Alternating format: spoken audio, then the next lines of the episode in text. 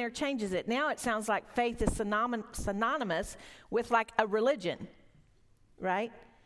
So it's a tricky word, this word faith. Faith is the very first word in the first verse of chapter 11 of Hebrews. And it's the theme throughout the whole chapter. Hebrews 11 1 says, Faith shows the reality of what we hope for. It is the evidence of things we cannot see. Now, our Bible study author actually quotes Warren Wiersbe when she gives a definition of faith. Warren Wiersbe says true Bible faith is confident, obedient to God's word in spite of circumstances and consequences. Now, the New Strong's Expanded Dictionary Bible Word says faith means trust, confidence, assurance, and belief. I want us to really wrap our heads around faith, get a real strong foundation of what faith is before we keep talking. Tony Evans says something that really rang, made it, made it more clear to me. Tony says, The one definition I always told my children is that faith is acting like God is telling the truth. Faith is an action done in response to God's viewpoint on a matter. Now, I get this. Faith is acting like God is telling the truth, taking God at His word. In other words, if I actually believed what God says in His word, who He says He is, then obedience would be an undeniable part of the definition, right? If I actually believed this, obedience would naturally follow. Faith is an action, stressing again that faith is acting, but not as in pretending, right? It's not as in pretending. It's an action that's done. If you take a look back at Hebrews 11, you will see all the action verbs that are in there.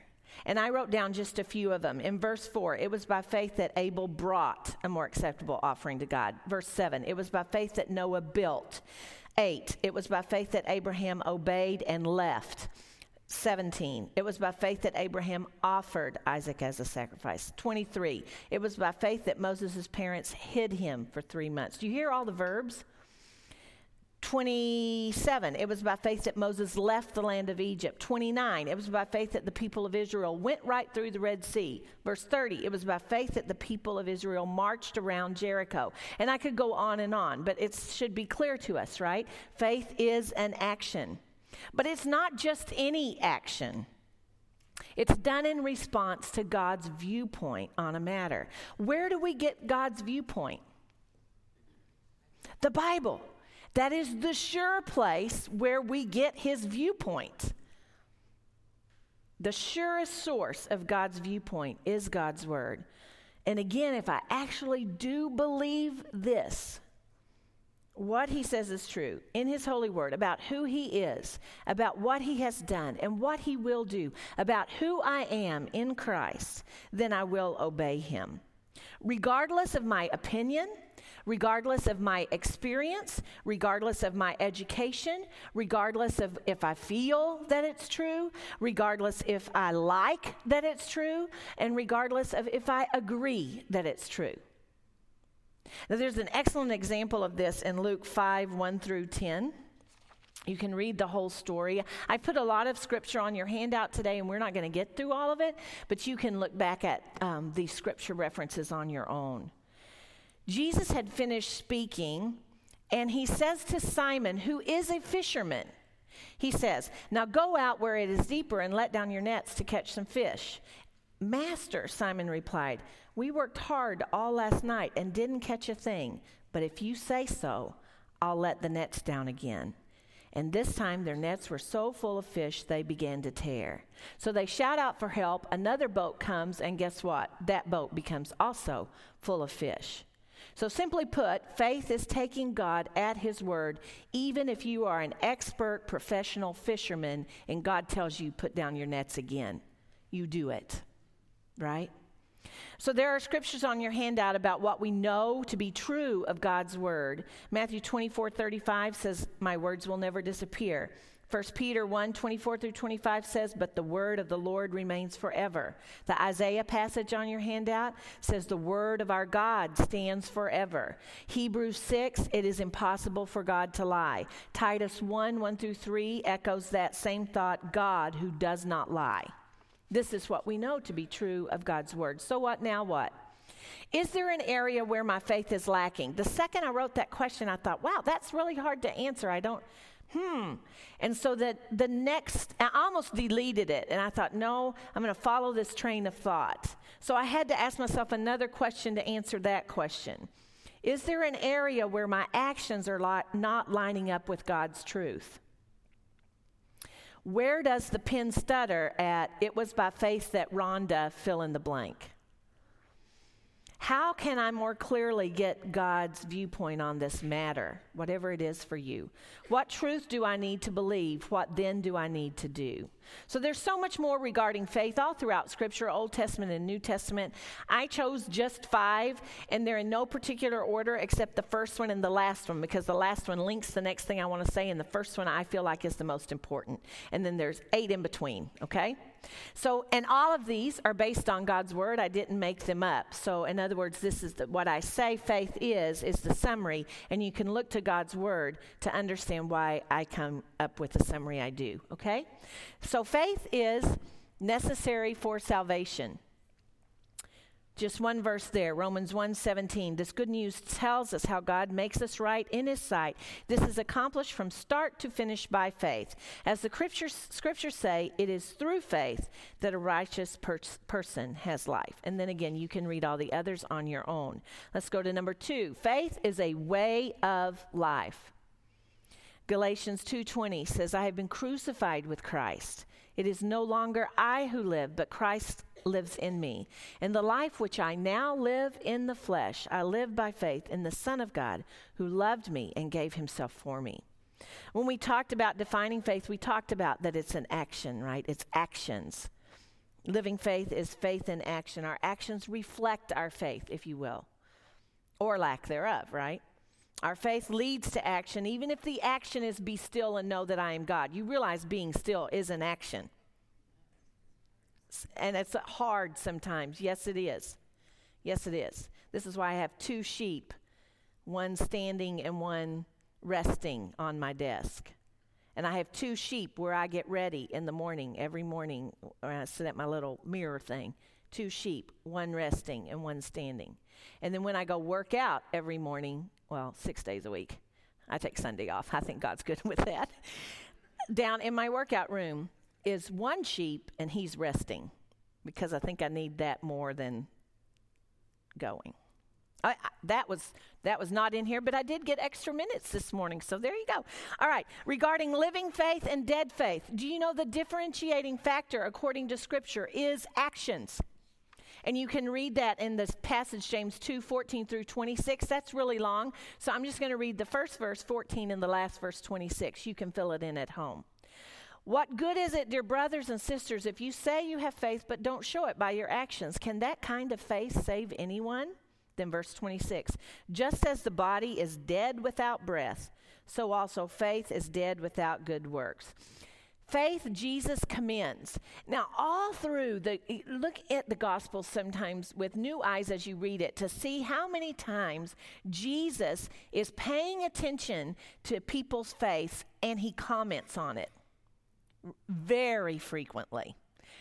That's encouraging. Jesus is looking at your faith. So, this is just one example, Luke 7 1 through 10 on your handout. And what's happened here is there's a highly v- valued slave of a Roman officer who is sick, actually, near death. And so the officer hears that Jesus is coming through, so he sends some respected Jewish elders to actually go to ask Jesus to come and heal his slave. So they do, and Jesus goes. And just before they arrive at the house, the officer sends some friends to say this to Jesus Lord, don't trouble yourself by coming to my home, for I am not worthy of such an honor. I'm not even worthy to come and meet you. Just say the word from where you are, and my servant will be healed. I know this because I'm under the authority of my superior officers, and I have authority over my soldiers. I only need to say, Go, and they go, or Come, and they come. And if I say to my slaves, Do this, they do it. When Jesus heard this, he was amazed. Turning to the crowd that was following him, he said, I tell you, I haven't seen faith like this in all Israel. And when the officer's friends returned to his house, they found the slave completely healed. So I just love that story because there Jesus is commending someone. So he's saying, This is it. I haven't seen anything like this before. Now, there's also times where uh, people's faiths are, are very disappointing to Jesus. One such story on your handout there is Mark 4 35 through 41. And he's disappointed in his own disciples' faith. And that, that passage starts with As evening came, Jesus said to his disciples, Let's cross to the other side of the lake. So they get in a boat, big storm comes, Jesus falls asleep, disciples wake him up, and he calms the storm. And then Jesus asked his disciples in verse 40, Why are you afraid? Do you still have no faith? And then at the end of that passage, it says in Mark 5 1, so they arrived at the other side of the lake in the region of the Gerasenes. Jesus said at the beginning, Let's cross to the other side of the lake. And then verse 1 in, chap- in chapter 5 says, So they arrived at the other side of the lake. Did exactly what Jesus said was going to happen happen? Faith happens in the in between, or doesn't happen in the in between. But God's word is true, even in something as little as let's cross to the other side. Okay, let's keep going. Faith can be developed. One scripture, let's read the Romans 4:20. Abraham never wavered in believing God's promise. In fact, his faith grew stronger. And in this he brought glory to God. And often God develops our faith through times of testing. And you can read about that in the James passage on your handout and First Peter as well. Faith of one can impact another. This is my favorite New Testament Bible story. I have a favorite Old Testament story, and this is my favorite New Testament story. And it was the first time I ever got to teach the Bible, and I was either three and a half or four years old. And Mrs. Melton let me teach this lesson because I think when she held up the little, remember the, those pictures, the Bible pictures, that that's how it was even before the flannel graph. And so she held up the picture of the guys carrying his, their friend on his mat and they were doing the hole in the roof and lowering him down. And when she held that up, I lit up and she asked me if I wanted to tell the story. And I said yes I do. And I stood up and came to the front. And this is my favorite story in the whole I mean Jesus dying on the cross and rising from the dead there's nothing like that one. But I love this. And I think it it means so much to me because I look at my life and I see how others, other people's faith has impacted me. And that's what this story is. Because of the four men who carried the man on the mat. If you don't know the story, if you're not familiar, four friends, here Jesus is coming, and they take their friend who cannot get there on his own and they take him, and it's too crowded. They can't get in the house where Jesus is talking doesn't stop them. They head up to the roof and they cut a hole in the roof. Now, picture this you know, stuff's falling down right on Jesus and the people. And did they get it right the first time? You know, did they cut here? No, to the left. Okay, you know, I don't know. But they cut a hole and they lower their friend down right in front of Jesus. And Jesus says this. Let's see. Um, verse 5 Seeing their faith, the four men, Jesus said to the paralyzed man, My child, your sins are forgiven. And there's more to the story. The Pharisees jump in there, and Jesus makes an even greater point, and you can read it on your own because we got to keep going. But think about it, just stop for a second. Your faith can impact another. That's beautiful. Okay, faith is a gift. Uh, you can read all those on your own. Faith is protection. We know this from Ephesians 6, right? Ephesians 6, the, the armor of God. I like to say that and I picture the sword coming out. That's how I remember it's in Ephesians 6. It's the whole armor of God. And in that we find the shield of faith. But look at 1 Thessalonians 5 8. It says, protected by the armor of faith and love. And the 1 John 5 passage says, we achieve this victory over the evil world through our faith. Faith produces generosity. Did you know that? Philemon 1 6. And I am praying that you will put into action the generosity that comes from your faith. That's fun, isn't it? Faith is eternal and to be combined with love. Again, our love chapter in 1 Corinthians 13 tells us if I had such faith that I could move mountains but didn't love others, I would be nothing. And then at the end it says, These three things remain, will last forever faith, hope, and love. And the greatest of these is love. Galatians 5 6 says, What is important is faith expressing itself in love. Faith is to be encouraged and encouraging. You can read those scriptures on your own. This is what our author of Hebrews is actually doing in Hebrews 11. He is encouraging the Jewish believers in their faith by rehearsing the stories of God's people showing their faith in God. Before we enter the Hall of Faith, I want us to look at the entrance and the exit. Remember that the chapters and the verses were just added by man later. Okay, so this was one big long sermon that we're reading.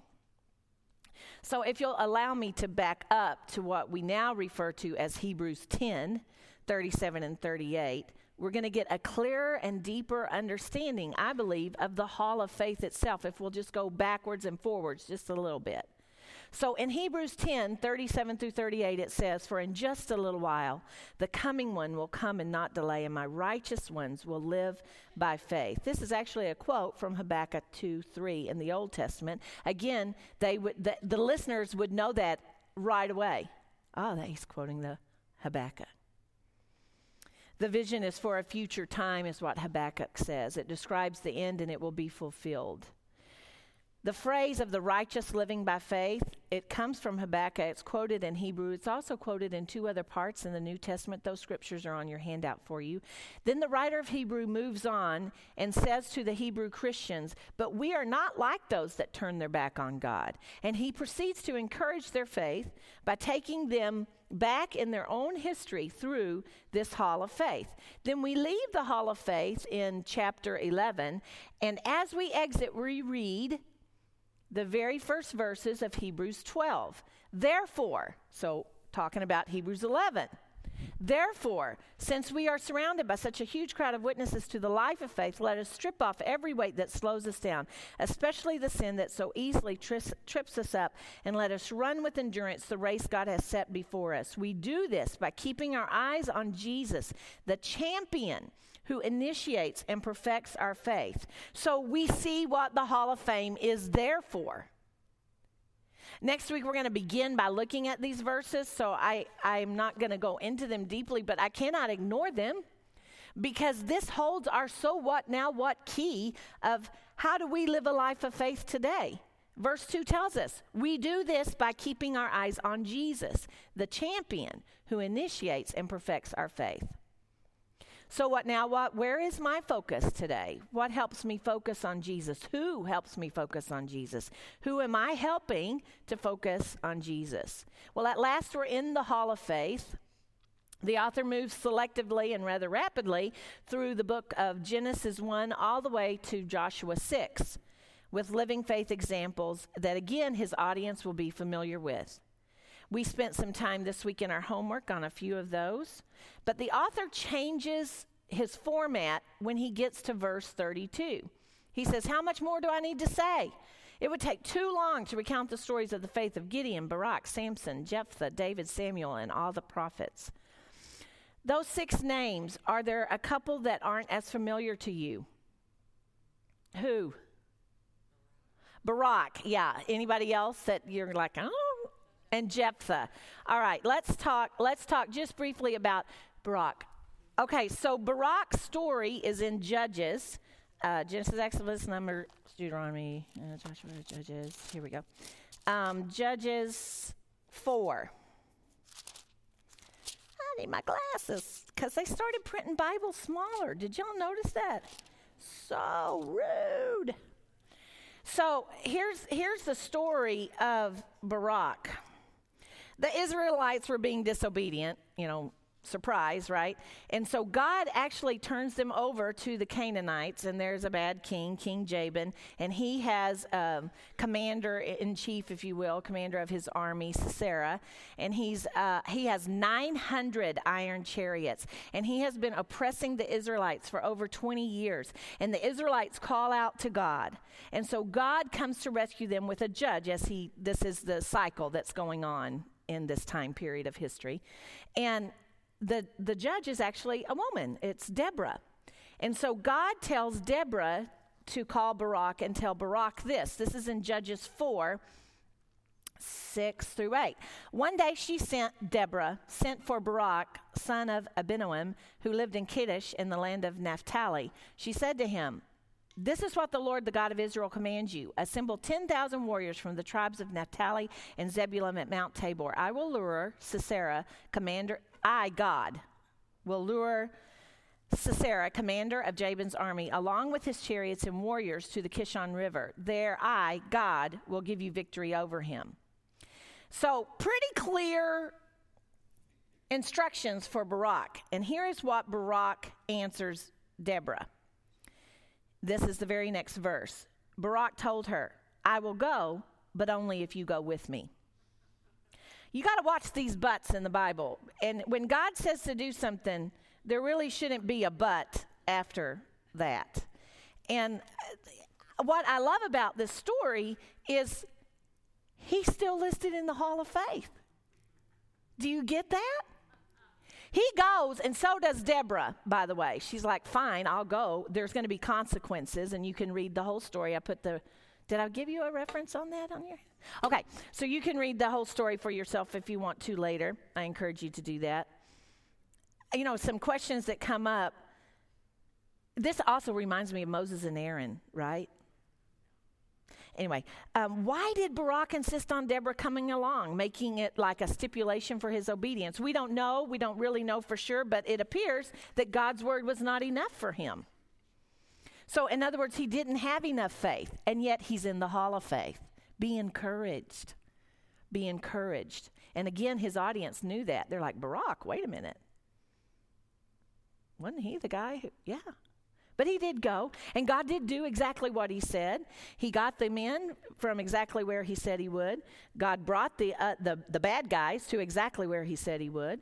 And then actually, God's the one who gives the the victory. In Judges 4:15 it says when Barak attacked the Lord threw Sisera and all his chariots and warriors into a panic.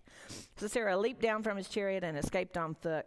Again we see the character of God full of grace and his faithfulness.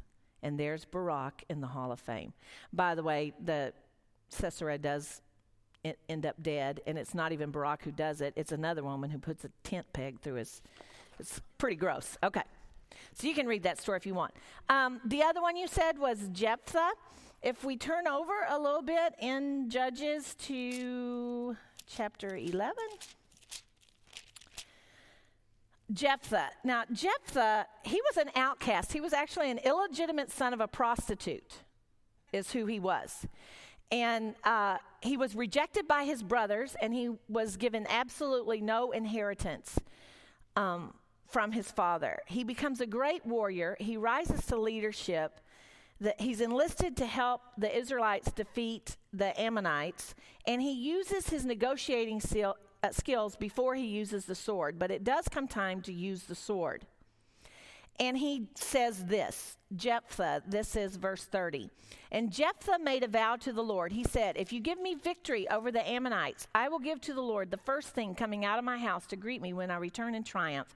I will sacrifice it as a burnt offering. I do not know what he was expecting to come out of his house. I, I can't even, why would you say that? I don't. He's in the hall of faith, people. He's in the hall of faith. Be encouraged by this. And again, as he says the name Jephthah, all those people are sitting there thinking, wait, wasn't he the guy who made the rash vow?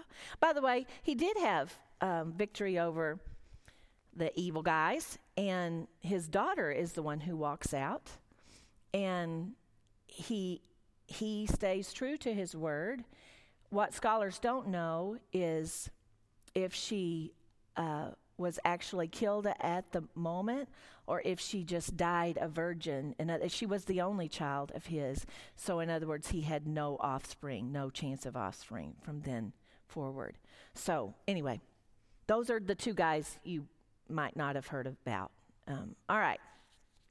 And you know in all in all honesty, Jephthah's not the only one who's made a rash vow before. Saul did that and almost cost him his son's life, Jonathan. If the guys wouldn't have saved Jonathan, he'd have been killed. Who else made a rash vow? In the New Testament, Herodias, right? He makes the rash vow and promises the, because he was so excited with the dance that you can have anything you want, and it cost John the Baptist's head came off. So rash vows, not a good thing. Okay? So we have some so what, now what's, even from these guys. Um, first, Jesus is the only true perfect hero in the Bible or out of the Bible. Anyone else is human and will have faults. So when you look at that list in chapter 11, every one of those people had sin in their lives. And so do I, and so do you. And so does every hero of our faith except for one, and that is Jesus that should be encouraging to us because they're not in the, the hall of faith with uh, by faith Abraham, na na na na but he lied about his wife. You know, Abraham lied about his wife, right? It's more like a, and he lied about his wife. We know that, but he still had faith. Okay? Again, be encouraged. The second, so what now what? I can't leave it alone. Ecclesiastes 5 2. Don't make rash promises and don't be hasty in bringing matters before God. After all, God is in heaven and you are here on earth, so let your words be few. Okay, a couple of so what now what's from the Hebrews 11 guys, especially the couple we didn't know. So after the naming of the five of the six men, the author then summarizes without using any names. And notice that for some of them, their by faith statement was deliverance through suffering and martyrdom. They actually died. Now, this is important. Remember the audience. He wants to make sure that they understand that, that triumphant faith in no way implies immunity from persecution, humiliation, violence, even to the point of death. So, what now what? I have to ask myself, what is my expectation of a life of faith? They all lived by faith does not equate with they all lived happily ever after. They all lived happily ever after here on earth. It's better than that. They all lived by faith. They all lived happily forever after for all of eternity with God. Okay, get it clear. The last verses of chapter 11 link the Old Testament to the New Testament believer, and we exit the Hall of Faith again into chapter 12, where we find out why it's there for, and it points us to Jesus, our champion, it says, the originator and perfecter of our faith. We leave the Hall of Faith in chapter 11. But the hall of faith is not closed. There remains the cloud of witnesses. I want to read to you. I don't read often, but this was so good, and I don't want to take credit for the words. This is from a book called Extraordinary Women of Christian History. And it said exactly what I was feeling when I was beginning to write this lecture. We easily imagine that the demarcation between biblical history and church history is very clear, one stopping as suddenly as the other begins, one sacred, the other secular. But the church fathers recognized a continual flow as a river from one century to the next. True, they stipulated certain writings as the canon of Scripture, but one generation of believers followed another with no assumption that those featured in the biblical text had an edge over those who followed after. They are part of that cloud of witnesses, a long train of believers who first walk out of the pages of Genesis and continue on to the present day. I had seven to share with you. I've got seven minutes. So I, I'm going to share two with you. I think I'll have time for two. This is Catherine. Her name is Catherine. She was born in 1901 and she passed away in 1998. So, uh, in America. So, you know, you're American history. So that means she lived through World War I, World War II, uh, the Roaring Twenties, the Great Depression, etc. She almost died actually at the age of four. She did finish high school, which was not that common in those days. She went on to college, but became very ill and had to drop out of college. She married, she raised four girls. She worked as a seamstress. She actually designed the dress that she's wearing in the middle there. She was widowed at the age of 57 she taught God's word for 61 years. One story, one Catherine story, we'll call this the near arrest of Mrs. Redmond.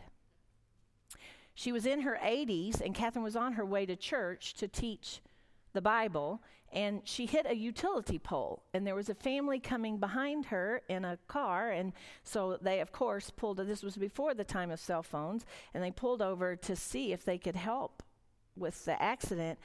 And you know, are you okay? And what can we do for you? And she said, just take me to River Oaks Baptist Church. My class will be waiting for me to teach the lesson. So they reluctantly, because they thought, you know, maybe she should go to the hospital or something, they put her in their car. They take her to River Oaks Baptist Church. Mrs. Redmond begins teaching her Sunday school lesson, and the police show up because they found her car. And what I love about the story is they knew it's a Sunday, she was at church. But she did the wrong thing because she left the scene of an accident. So they come to River Oaks Baptist Church to take Mrs. Redmond. And the preacher and the head of the, the chairman of the deacons intercepted the police and said, Would you let Mrs. Redmond finish her lesson? So they let her finish teaching, and immediately after her lesson, they came in to get her. Well, the ladies in her Sunday school class felt that she was not treated as nicely as Mrs. Redmond should have been, so they showed up at the city council meeting the next week, as did the newspaper, and thus you had the headline born for all times of the little old lady arrested at church teaching her Sunday school lesson. She then resigned teaching because she could no longer drive. She probably shouldn't have been driving that morning. And her class said, "Please, please keep teaching. We'll we'll get you we'll get you to church." So they did, and she did. She continued teaching God's word until the age of 88. She loved Jesus and pointed others to him through her life and the faithful teaching of God's word. Catherine's by faith. By faith, Catherine loved God's word lived God's word, and taught and taught and taught God's word. You can meet her one day. This is Betty. Her name is Betty. Mm, maybe you're not going to see Betty. Can you flip me to the next one? It's not working again. There you go. Thank you. Her name is Betty. She was born in 1957. She's still living today. She's a wife and mother of twin boys, really twin men by now. She worked as a high school teacher and then in administration after getting her master's. She's officially retired and is now working with Texas A&M student teachers as the university supervisor. Because Betty is still living, I have some quotes from her. So I'd like to set the scene of different parts of her life and then tell you what Betty says in her own words. I felt God calling me to be a university supervisor to A&M students, teachers a couple of years ago. That's really a mentoring relationship as well, both for the student teachers and their cooperating teacher. There have been several times when the girls have shared with me their walk with God, and it has opened the door for me to then share scripture and encourage them in some of the ways God has helped me and walked with me. I'm so grateful that God has put me in their lives at such a strategic and pressure filled time. She's been teaching multi generational women the Bible for 24 years and continues to do so. Her class ranges in age from 20s to 80s. A quote from Betty uh, I'm going to skip down. I started teaching a ladies' Bible study class in 1994. There were two or three couples classes in our department. Russell, her husband, had begun teaching in third grade, and I thought there were several ladies whose husbands either didn't come or whose husbands taught somewhere that would enjoy a ladies' class. I asked one of our department leaders if we could start a ladies' class. If there wasn't anyone they had in mind to teach it and leadership was okay with it, I would teach it. Our education minister said if we could get four people, then we could start the class. We had four to six ladies, and the class started. Fast forward from 1994 to 2018, the class is much larger now. There's now a director and a substitute teacher. Betty says the overwhelming challenge and at times depressing for me was to maintain the intimacy and class participation in such a fast growing group of ladies. We now have five in-reach leaders, probably looking to add another one an outreach social leader, a prayer leader, and a director. God's given me these ladies not only to help take care of the class, but to take care of me and help keep me from feeling overwhelmed. They've taken over many of the aspects of the class I once did when we were so small. God has always been faithful to give me ways to teach the lesson lessons. It's been amazing to be used by him and to be a part of his work. I know that I can't do anything without him. He brings them, he teaches them. I just listen and pass it on. While she was working in administration with the school district, she became aware at weekly meetings of the challenges of the local homeless students in her district. As of just last year, there were 800 students documented as homeless. There was a project called Project Hope that had a wish list, a want list for by month. And she brought this to the attention of the ladies in her class, and they began giving to Project Hope. Her quote this past year, one of the ladies in my class has encouraged another Bible study she's in to give to the project, and a couples class that has adopted Russell and I have added Project Hope to their monthly ministry list. It's been fun to see this ministry from our church to the homeless students to Bryan grow, and the relationship with the coordinator and her assistants is a blessing as well. Can you hear the connection between Betty's mind, heart, and her actions?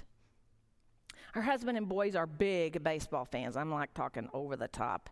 Her church was going to Germany to partner with a church there to teach the German boys, some girls, mainly boys, to play baseball. It's not a it's not a European sport, and it's a real way to reach the atheists and non believers in that country.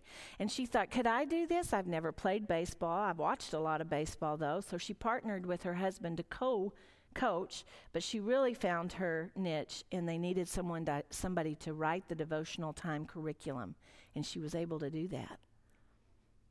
Mm.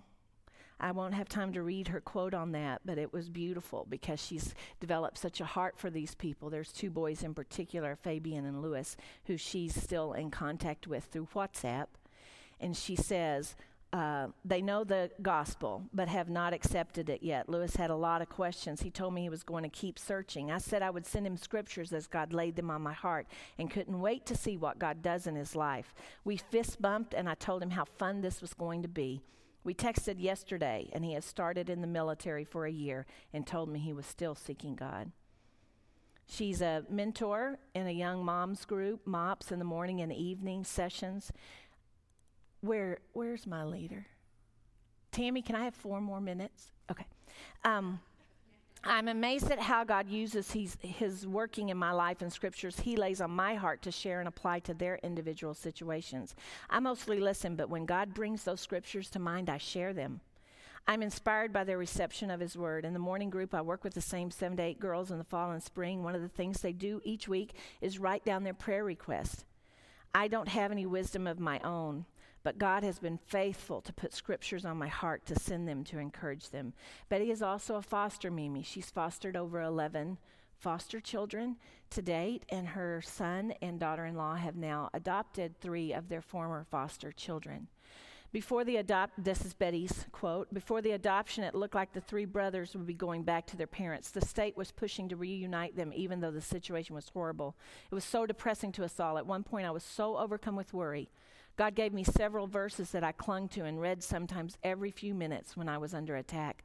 One of the ladies in my class was on the county welfare board, and she came in one day saying, The job of the CPS is to reunite children with their parents. I pretty much did a get thee behind me Satan thing when I said, You know, I can't listen to that. But here is what God gave me, and I am clinging to it. Please pray these verses with me. And I gave Why Worry When I Can Pray out to the ladies in my class. I didn't want to sit through the trial when the judge was determining whether the rights of the parents would be terminated or whether the boys could be adopted. I just told God, I can't listen to all those children have been through. God very plainly said to me, just sit back and watch me work. So it gave me a whole new perspective, and even though it was hard to hear, I was amazed once again at how powerfully he worked through the whole proceeding. This judge, who was known to give kids back to their parents practically at all costs, terminated rights. She goes on. You can find Betty in these pictures um, of a group of her young moms and her German baseball team, and as an adopted, with her adopted grandsons, and with a couple of her Bible study ladies. If you know what she looks like, basically, you might think Betty just blends in, but not to me. Her life reminds me of Daniel 12 3. Those who are wise will shine as bright as the sky, and those who lead many to righteousness will shine like the stars forever. Betty's by faith. By faith, Betty lives an ordinary life extraordinarily, listening to and obeying God as she loves Him and loves the others He just places in her life. I'm thankful to God He placed me in Betty's life. And the Hall of Faith continues in your life. So, what now? What is on your handout? Who's in the Hall of Faith in your life? Who's pointed you to Jesus by the way they lived? If she or he is still alive, tell them. Talk to them about it. That would encourage their faith. And so, what now? What? In whose Hall of Faith are you? Who are you pointing to Jesus? I wish I could sit in each one of your groups today to hear your by faith stories. Did you feel a little intimidated as you wrote? As you wrote those and kind of felt like, wow, what am I doing here? Oh, before I forget, I do have some of Betty's. She sent me the cards that she passed out to her ladies, her by faith cards, the verse, uh, uh, uh, the verses that she was praying when. So if you want some of those, I made some copies. You help yourself to that. I want to tell you the caution I wrote in the very front of my study. Because do you have this fear that you're going to die someday and somebody's going to go through all your Bible study books and read? I'm like, Dear Lord Jesus, I don't want them to think. So I put a caution in the front, and then every time I did a by faith, I refer back to the caution on page 130. so, my caution by faith, Rhonda blank statements tend to accentuate the positive in line with the Hebrews 11 model. Just as every single individual listed in the Hall of Faith had sinned, so do I. Perhaps the most honest by faith Rhonda statement would be by faith, Rhonda, trust in the blood of Jesus to forgive and redeem her.